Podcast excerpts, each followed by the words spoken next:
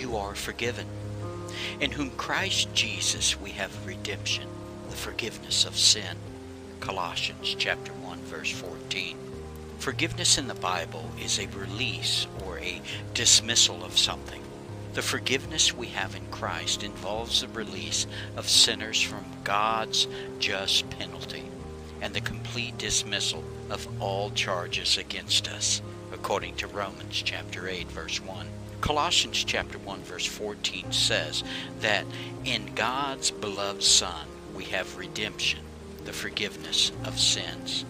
The Amplified Bible translates the last phrase like this the forgiveness of our sins and the cancellation of our sins' penalty.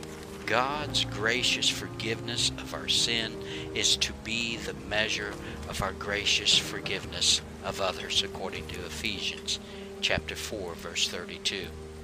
This forgiveness of sin is at the heart of the gospel message of Matthew chapter 26 verse 28, Mark chapter 1 verse 4, Luke chapter 3 verse 3, and Luke chapter 24 verse 47.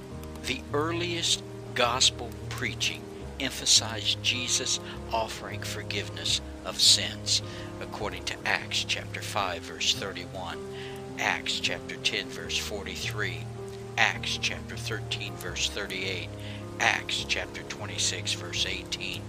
Hebrews 9:22 reminds us that without the shedding of the blood there is no forgiveness of sins.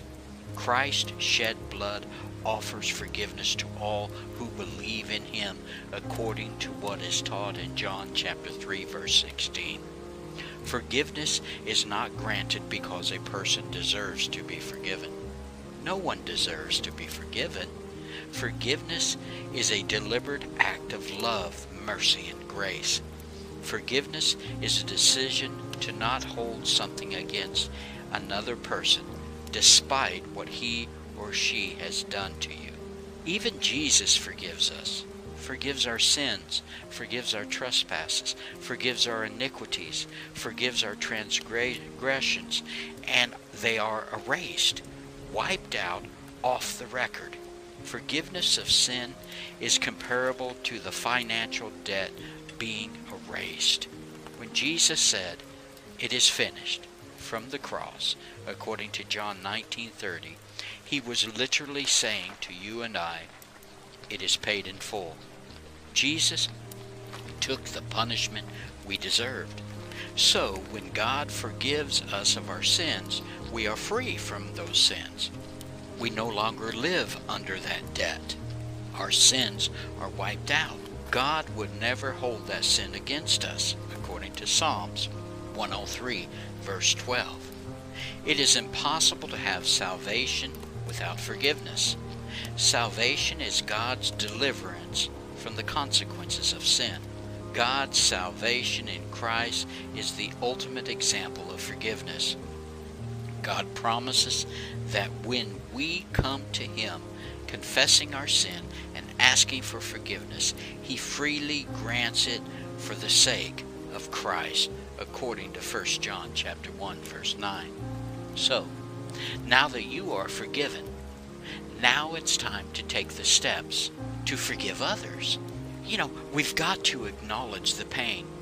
Sometimes it's hard to admit you've been hurt because doing so intensifies those feelings. But you won't be able to work through the pain until you admit you are hurting. Tears are a pretty good indicator that something's wrong.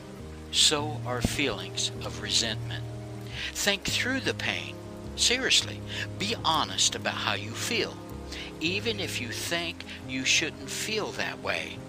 Admit that you don't like what happened and how you were treated, and that it makes you sad or angry.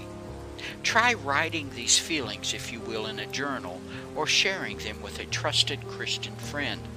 Put yourself in the shoes of your offender. Think about a time when you have wronged another person, maybe your parents, a sibling, or a friend. You needed their forgiveness. Did that person extend forgiveness to you or withhold it? How did it make you feel? When it comes to forgiving others, remember that these words from Jesus, and remember them well. So in everything, do to others what you would have them do to you.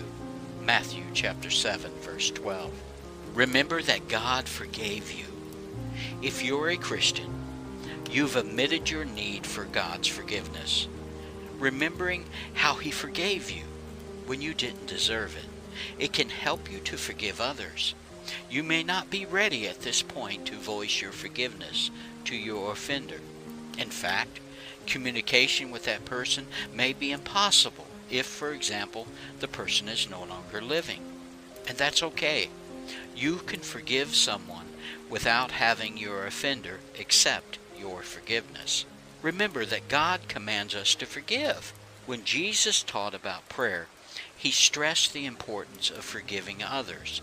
In Luke 11:14 and in Mark 11:25 he says, "If you hold anything against anyone, forgive them. Let go of the pain. Once you've gone through the stages that I've just shared, refuse to hold unto your hurt.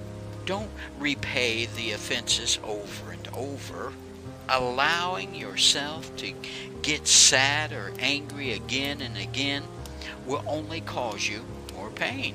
Determine that you are going to choose to forgive your offender.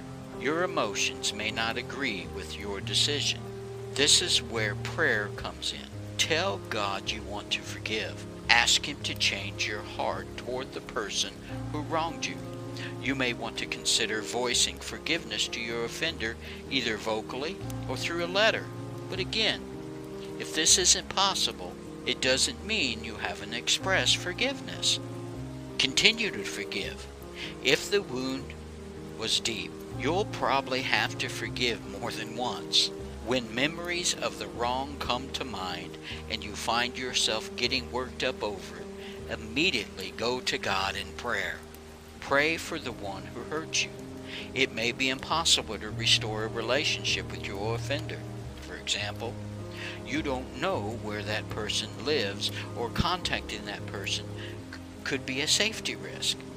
But you can pray for the one who hurt you.